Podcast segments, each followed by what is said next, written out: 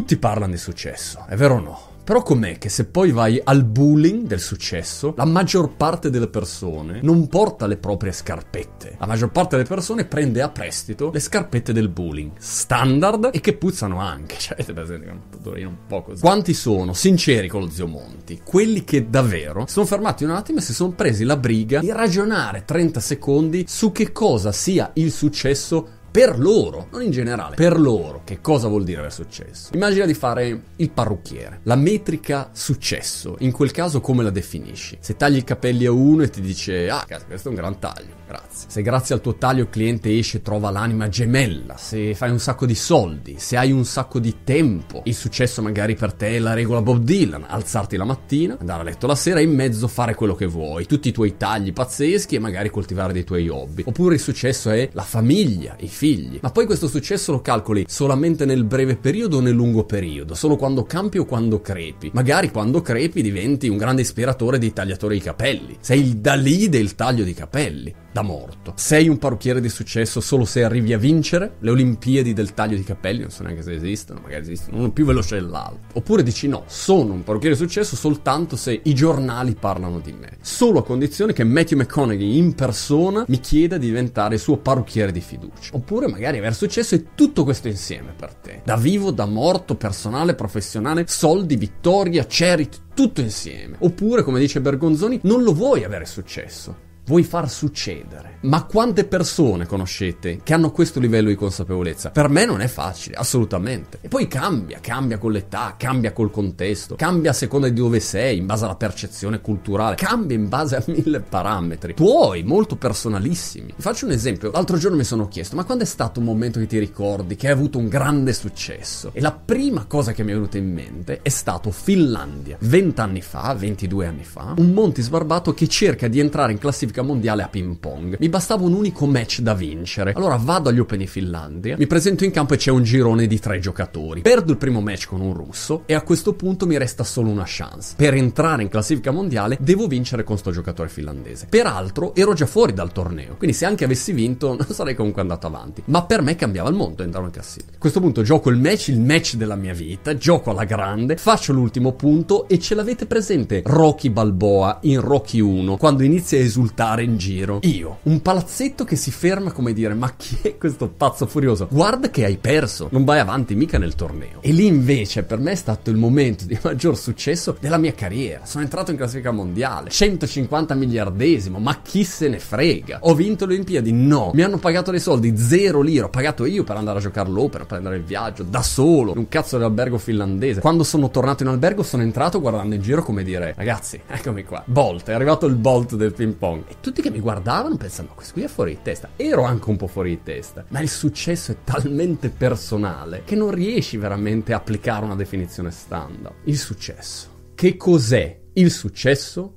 per te?